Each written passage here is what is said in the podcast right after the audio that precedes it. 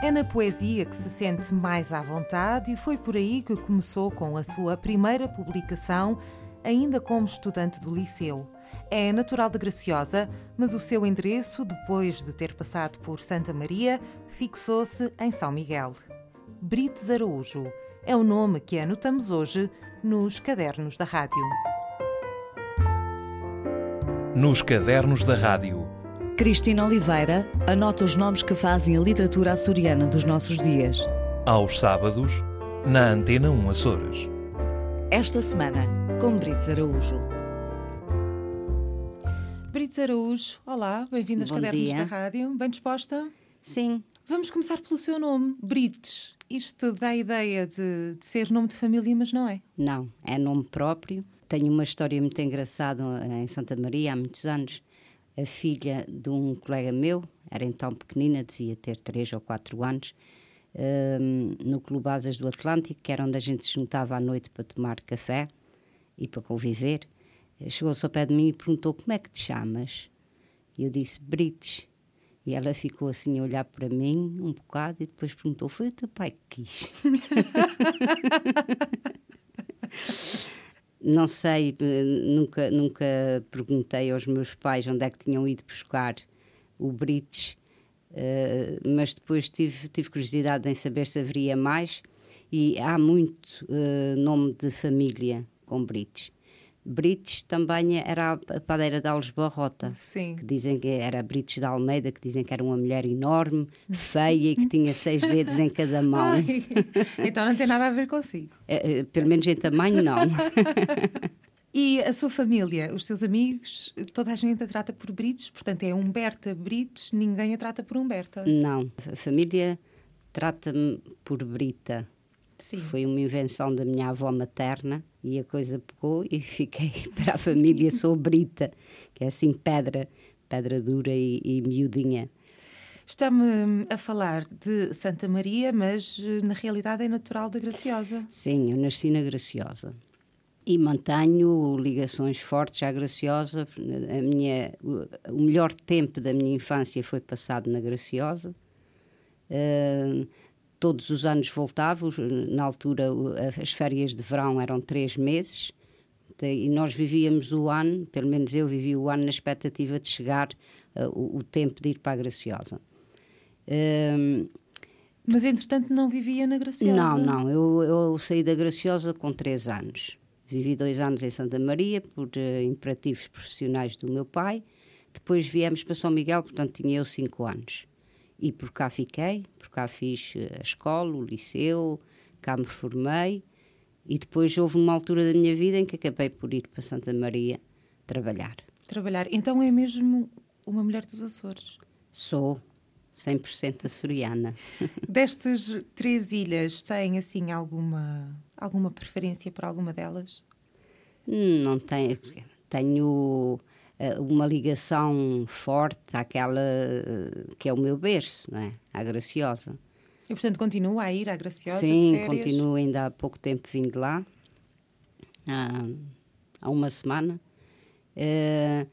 São Miguel foi a ilha onde eu cresci, onde fiz a maior parte dos amigos. Tenho uma ligação muito forte a São Miguel e, claro, que o meu tempo de passagem por Santa Maria foi igualmente marcante.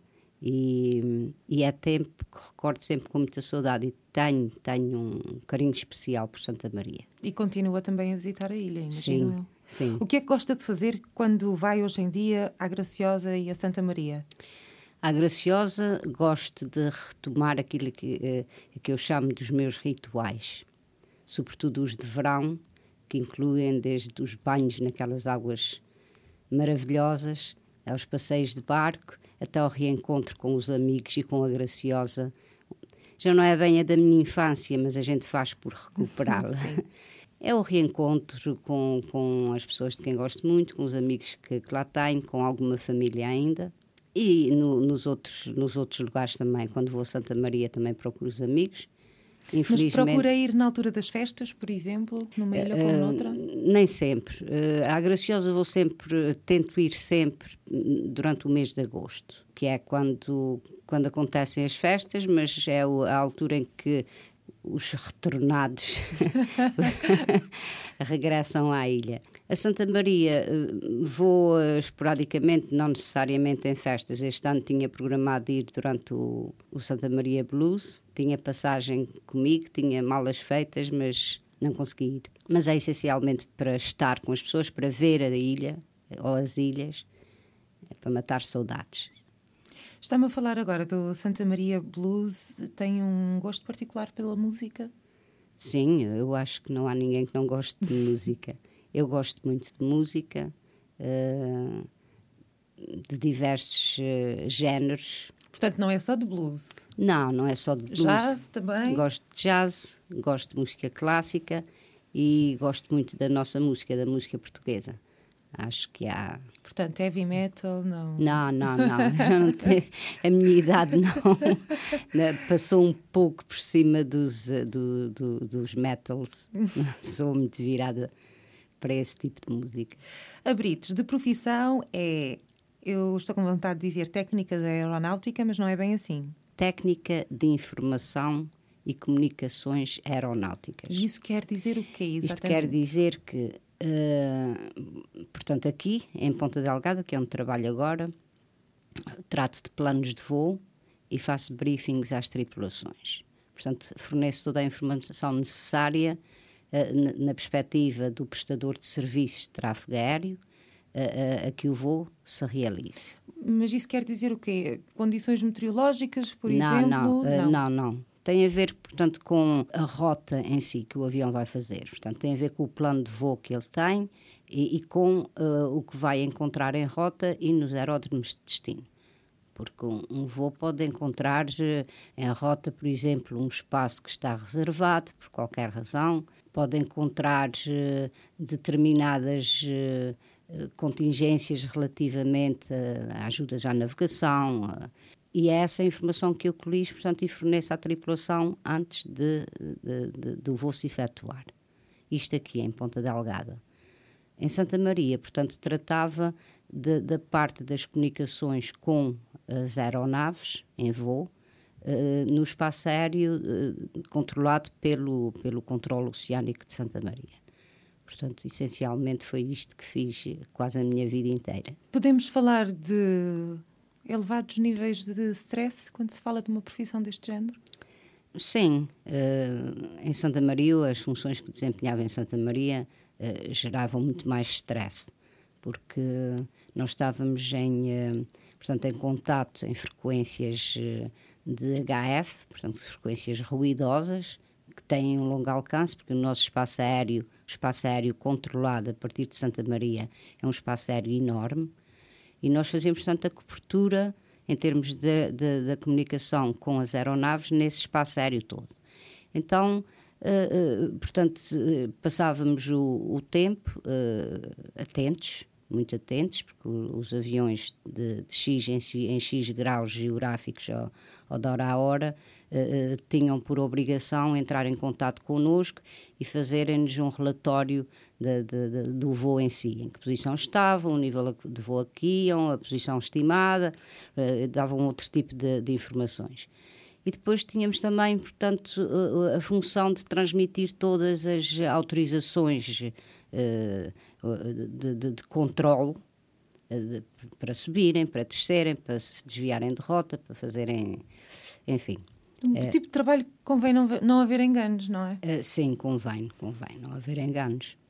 Como é que entra a literatura na sua vida? Começou a ler... Desde ainda criança? Sempre. Desde sempre. Ainda há pouco tempo falava com amigos sobre o papel que as carrinhas da biblioteca... Daquelas de Lubanquia. Exatamente. Era a chamada Biblioteca Itinerante.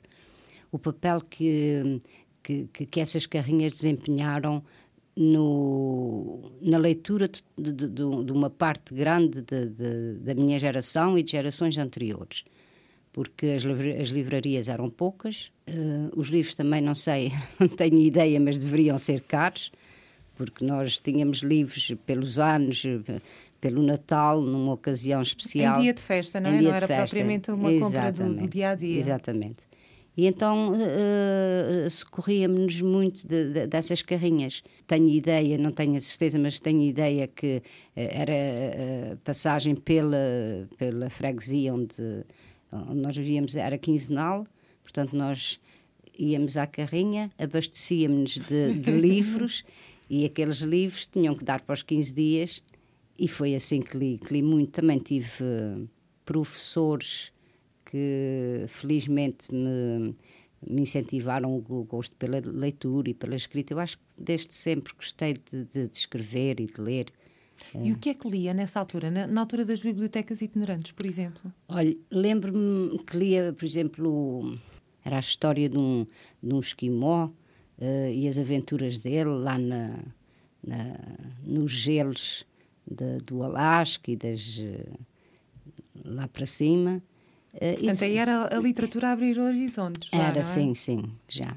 E depois li muito Júlio Diniz, por exemplo, que eu acho que é uma pena que se tenha, que se comece a esquecer esse tipo de literatura, porque nos põe em contato. Por exemplo, muito antes de ir lá acima ao Minho e ao Douro, já eu tinha uma imagem, o meu imaginário em relação àquela parte do país muito cedo começou a formar-se.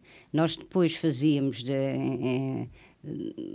depois na sequência dessas leituras, quando digo nós, eu, os meus irmãos, os meus primos, as pessoas mais próximas com quem eu brincava, fazíamos encenações depois das histórias que líamos, do Júlio Diniz. Depois havia sempre guerras, porque toda a gente queria ser Morgadinha dos Canaviais. E havia guerras, mas li muito, li várias coisas, desde dos nossos autores, Soeiro Pereira Gomes, Alves Redol, toda essa gente eu li nessa altura. E hoje em dia dedica-se ainda muito a esses nomes consagrados da nossa literatura? Gosta de ler outros? Gosta de ler autores estrangeiros? Claro, hoje leio o meu espectro de leituras, é um bocado mais largo. E leio, ainda há bem pouco tempo descobri Christopher Isherwood, que eu acho que é um excelente escritor. Não conheci. Escritor de que género? Ele já morreu. É um inglês que emigrou para os Estados Unidos nos anos 60, um homem que era gay, e naquela altura era complicado. E então a escrita dele é uma escrita muito virada para o seu tempo, muito virada para ele. É uma escrita muito, muito interessante. Portanto, acaba por ter também, se calhar, um certo teor histórico, socialmente falando? Não será bem histórico. Sim, reflete uma sociedade e reflete, sobretudo, uma forma de se estar contra uma determinada... Mas estar contra não explicitamente. Portanto, não é ser do contra. É um pensamento ser que vai... Sim, um pensamento que vai rebatendo, portanto, as mentalidades e os valores de então, e que o faz de uma forma espantosa. Muito lúcida, muito consciente de si e do outro à volta.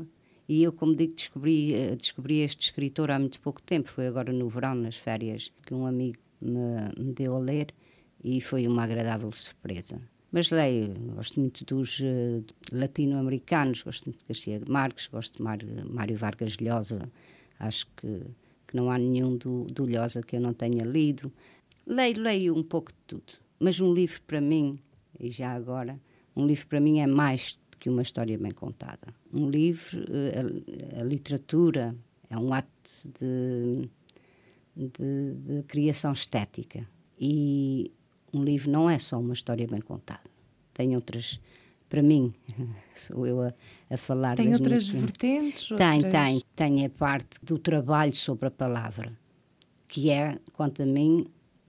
a vertente estética da escrita. Portanto, uma história, para ser bem contada, tem de ser bem contada nesse sentido clássico, tem de ser bonita?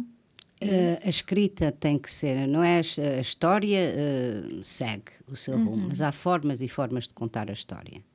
Sim, a história não tem de ser bonita, não é? Pode ser um livro excelente de uma história muito feia, não é? Por exemplo. Muito triste, muito desgraçada. Exatamente. Muito...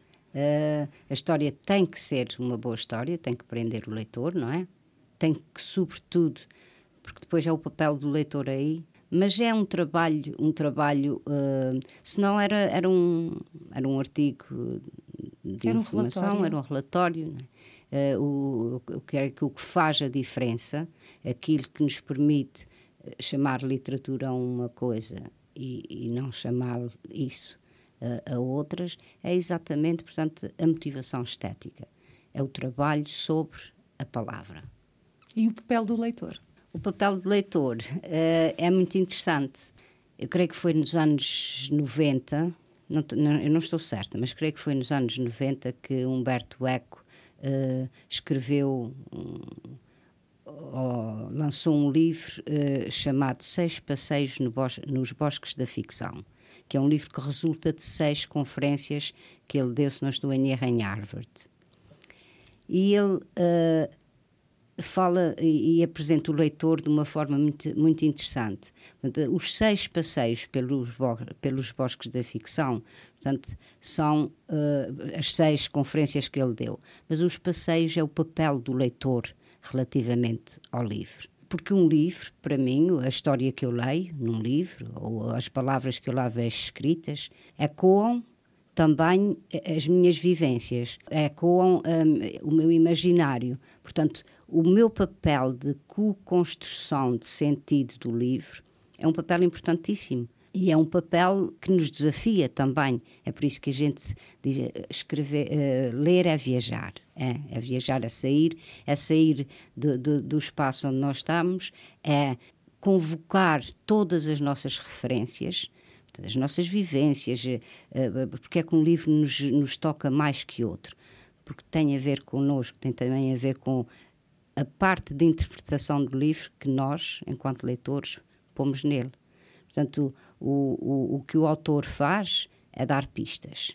Portanto, o que está no livro, e isto na ideia do Humberto Eco, que eu acho muito interessante, o que o autor faz é dar pistas.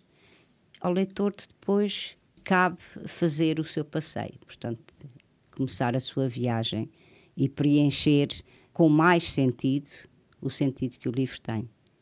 E é por isso que, para algumas pessoas, alguns livros fazem muito sentido, porque conseguem fazer uma construção de modo diferente do que outras pessoas. Aquele livro não diz nada. Exatamente.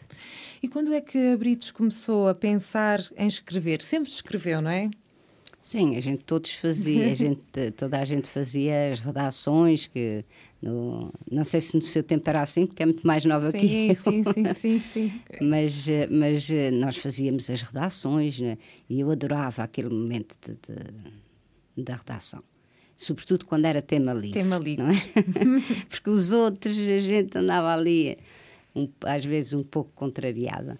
Mas começou por aí, começou pelas histórias que escrevíamos em casa, eu e os meus irmãos e os meus primos, e que depois ensinávamos, e depois na altura da adolescência, aquela fase terrível, aquele tempo tenebroso e sombrio da adolescência, comecei com os poemas. Sim, aquelas coisas que... A adolescência presta-se a isso, não é? Aos poemas. Presta-se aos poemas e daqueles de faca e alguidar. Passo o termo, a expressão. E depois, continuei ao longo do meu percurso de vida e do percurso académico também. Foram-se proporcionando algumas oportunidades para pôr em prática este meu gosto pela escrita e foi assim. Vamos falar da sua primeira experiência à volta de uma primeira publicação. Sim, foi há muitos anos. Estava eu aqui no liceu, que na altura já não era Liceu Nacional. Quando eu entrei para o liceu era Liceu Nacional de Ponta Delgada, e durante a minha estadia lá mudou para Liceu Antero de Quental.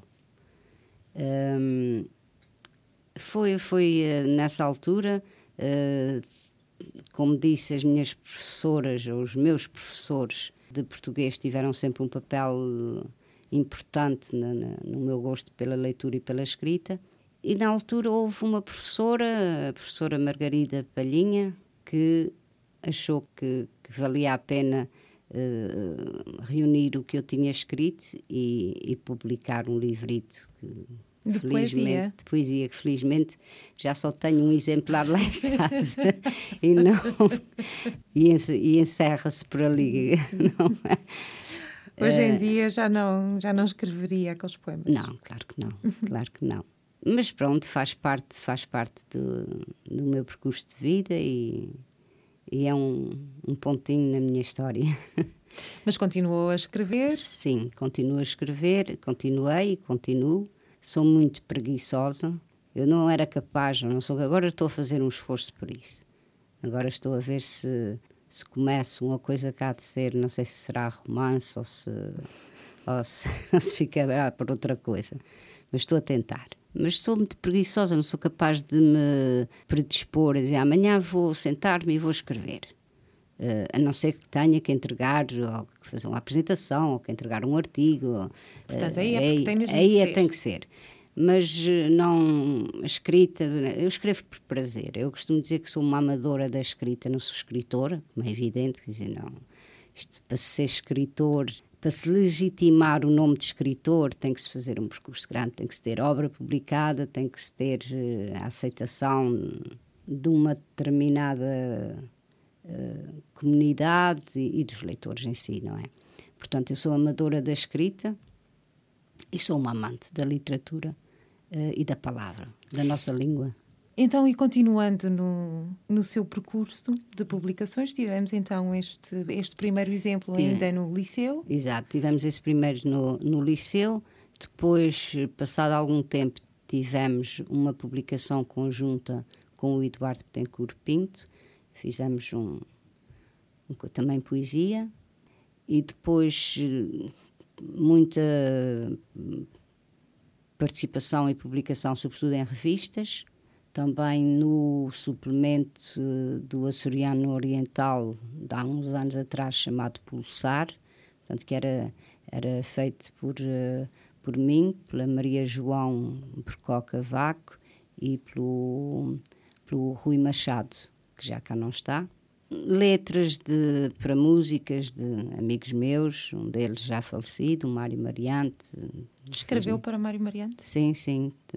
Aliás, escrevi várias letras e ele tem algumas músicas com letras minhas.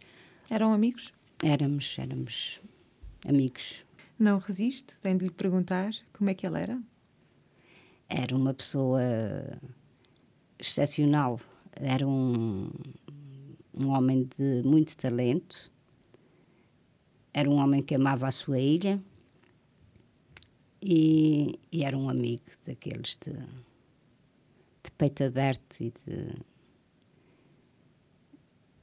Eu tenho uma certa dificuldade em falar dele, assim... Era um amigo à grande. Era um grande amigo. Um amigo a sério. Era um grande amigo. Era um grande amigo. Já nos contou um pouco sobre esse hábito que tinha com os seus irmãos de fazer alguns textos que depois eram encenados. Essa brincadeira depois acabou por tomar um formato um bocadinho mais sério. Essa brincadeira de escrever para encenar. Ah, sim. Depois tive algumas experiências durante o tempo em Santa Maria. Nós tínhamos um grupo de teatro experimental, era uma das atividades, porque Santa Maria naquela altura estava cheia de atividades, não sei agora como é que estará, agora estarão mais organizados, nós éramos um pouco mais caóticos. Mas tínhamos, entre outras coisas, tínhamos um grupo de teatro e houve algumas pecinhas, se é que se pode dar-lhes esse nome, que foram escritas por mim para a representação. Peças sobre quê? Peças... eu lembro-me que escrevi uma para crianças, por exemplo, para crianças, mas para chegar aos adultos. Era naquela altura das grandes militâncias, não é? Sim. Uhum. E alguns outros textos também nesta linha. Linha da intervenção política e social. Então, poesia, teatro, contos, crónicas, em que é que se sente mais à vontade? Eu diria que é na poesia. Se bem que gosto de escrever prosa igualmente e gosto muito do género conto, mas creio que é na poesia que me revejo. Eu acho que às vezes é espantoso como é que um signo, não é? A gente pega começa a fazer uma associação em termos do que quer dizer, e como é que um signo, uma palavra, às vezes tem significados e ressonâncias imensas, e conjugada com outras acaba por transmitir o pensamento, o sentir, a emoção, de uma forma que a gente julgava impossível. Como é que eu transmito isso? Isto que sinto, ou isto que penso, e pegar nas palavras e vendo como elas se formam de uma forma bonita, como elas vão formando a ideia, ou vão formando o sentir. Isso implica trabalho. Não, aquela história do poeta inspirado que chega e lhe sai assim logo eventualmente haverá. Eu confesso a minha incapacidade para esses voos. Eu às vezes um poema pequeníssimo leva montes de tempo a fazer, porque eu ando à volta da composição dele, até o tal problema da estética, não é? E ando ali à volta e levo às vezes muito tempo para fazer um poema, às vezes pequenino. E depois do poema estar pronto, mostra-o a alguém? Depende, às vezes ficam. Tem muitos lá em casa que estão lá, porque eu nunca procurei nada, nunca escrevi com o intuito de publicar. E sei que isto não é exemplo para ninguém, nem abona nada a meu favor. Mas o que é fato é que escrevo porque tenho o prazer porque me dá prazer escrever. E depois, eventualmente, as coisas eu nunca procurei, sempre me aconteceram. Esta história agora do ano passado, se não estou em erro, ou há 2 anos, da antologia Nove Ilhas, Nove Escritoras, ligaram-me. Falaram comigo, nós temos este projeto, está bem, pronto. Ok, vamos lá. E tem sido assim. Eventualmente agora vou começar a tomar juízo, Vai ser mais disciplinada. Vou ser menos malandra, menos preguiçosa, mais disciplinada, mais organizada, eventualmente. Portanto, não. Escrita por impulso, não. Já trabalhou também bastante ligada, há bocadinho mencionámos o Açoriano Oriental, mas também já colaborou com outros jornais, com o Diário dos Açores, com o Baluarte. Sim. De Santa Maria. Dá-lhe um gosto particular. As coisas que ela sabe. Dá-lhe um gosto particular escrever para a imprensa, chegar às pessoas assim no imediato? Sim, creio que sim. A história do Baluarte foi um pouco diferente da minha experiência com o Correio, com o Açoriano Oriental e o Diário mesmo. O Baluarte foi, na altura, estava a precisar de colaboradores.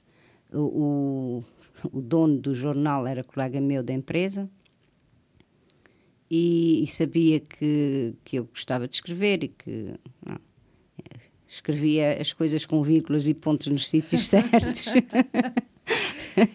e falou comigo, perguntou-me se eu queria integrar a redação do Baluarte, a ver se revitalizava o jornal, e foi nesse contexto que eu fui colaboradora do Baluarte. Lembro-me que houve aqui um encontro de jornalismo Eu vim lá de Santa Maria para as Furnas e então estavam aqueles jornalistas todos, jornalistas a sério, não é? Não é? E eu ficava assim, mas o que é que eu faço aqui no meio disto tudo? Mas foi uma experiência agradável.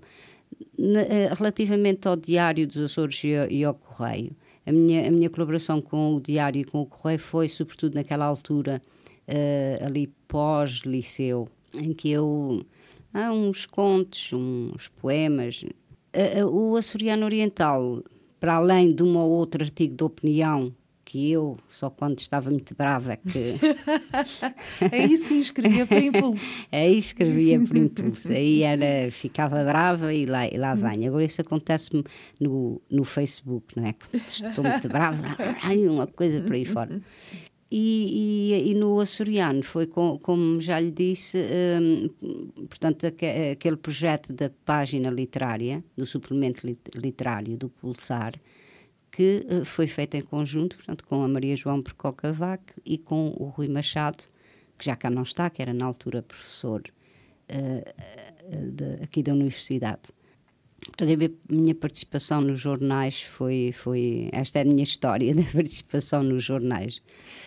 Tem tido também uma participação ativa, digamos assim, nos trabalhos, na apresentação e na divulgação de trabalhos de outros escritores. Sim.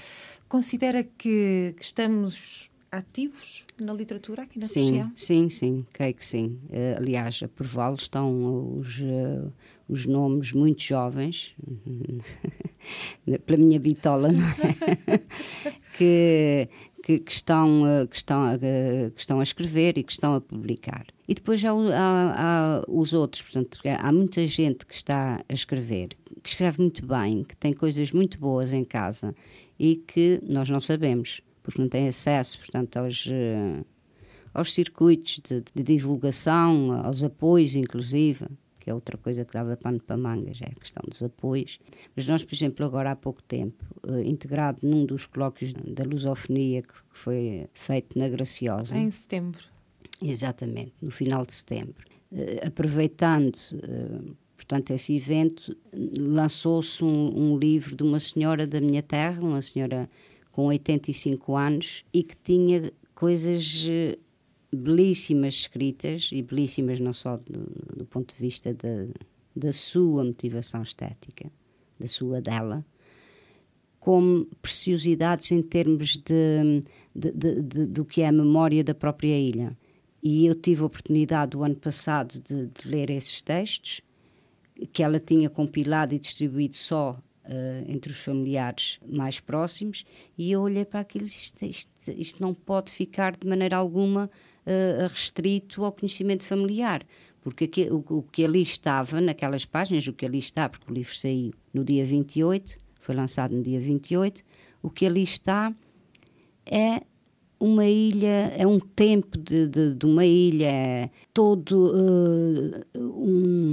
inclusive as expressões caídas em desuso, as palavras que eu ouvia à minha avó e que, entretanto, se tinha esquecido.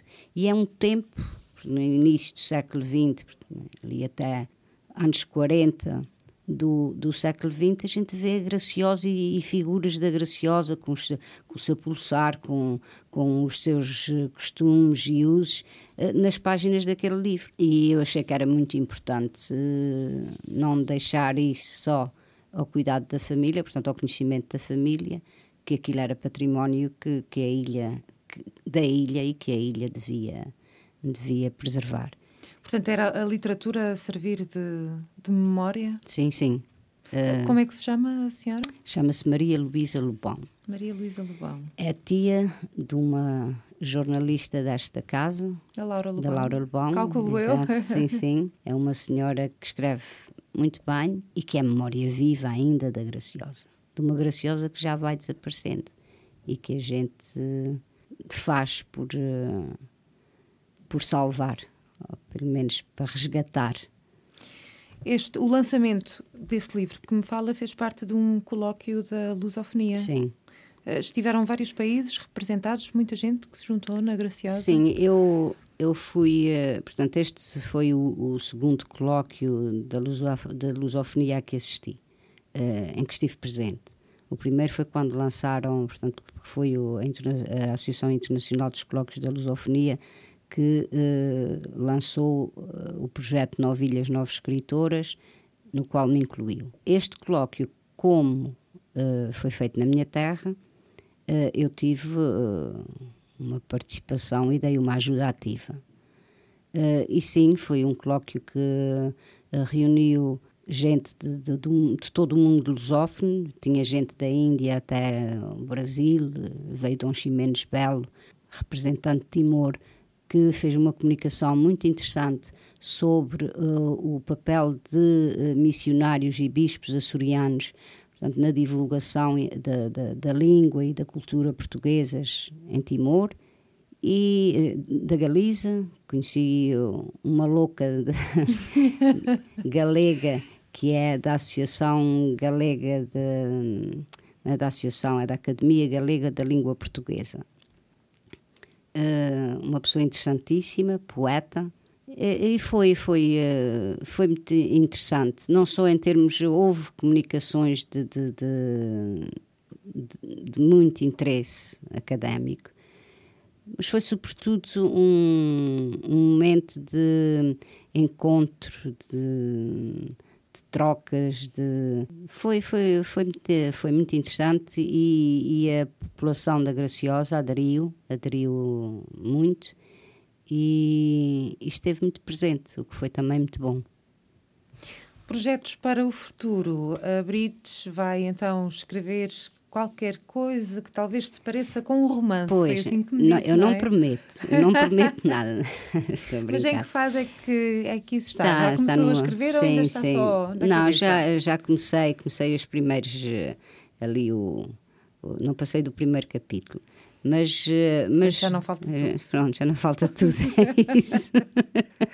É isso. Eu por acaso sou uma otimista e gosto de pessoas otimistas.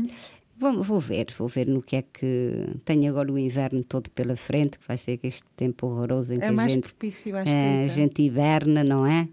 E pronto, vou tentar que parte do meu tempo seja dedicado a este projeto de qualquer coisa. Com mais disciplina e menos malandrice. Com mais disciplina e menos malandrice. Brites Araújo, muito obrigada por ter vindo aos Cadernos da Rádio. Nada, foi um gosto estar consigo. Obrigada. Nos Cadernos da Rádio, Cristina Oliveira anota os nomes que fazem a literatura açoriana dos nossos dias. Aos sábados, na Antena 1 Açores. Esta semana, com Brites Araújo.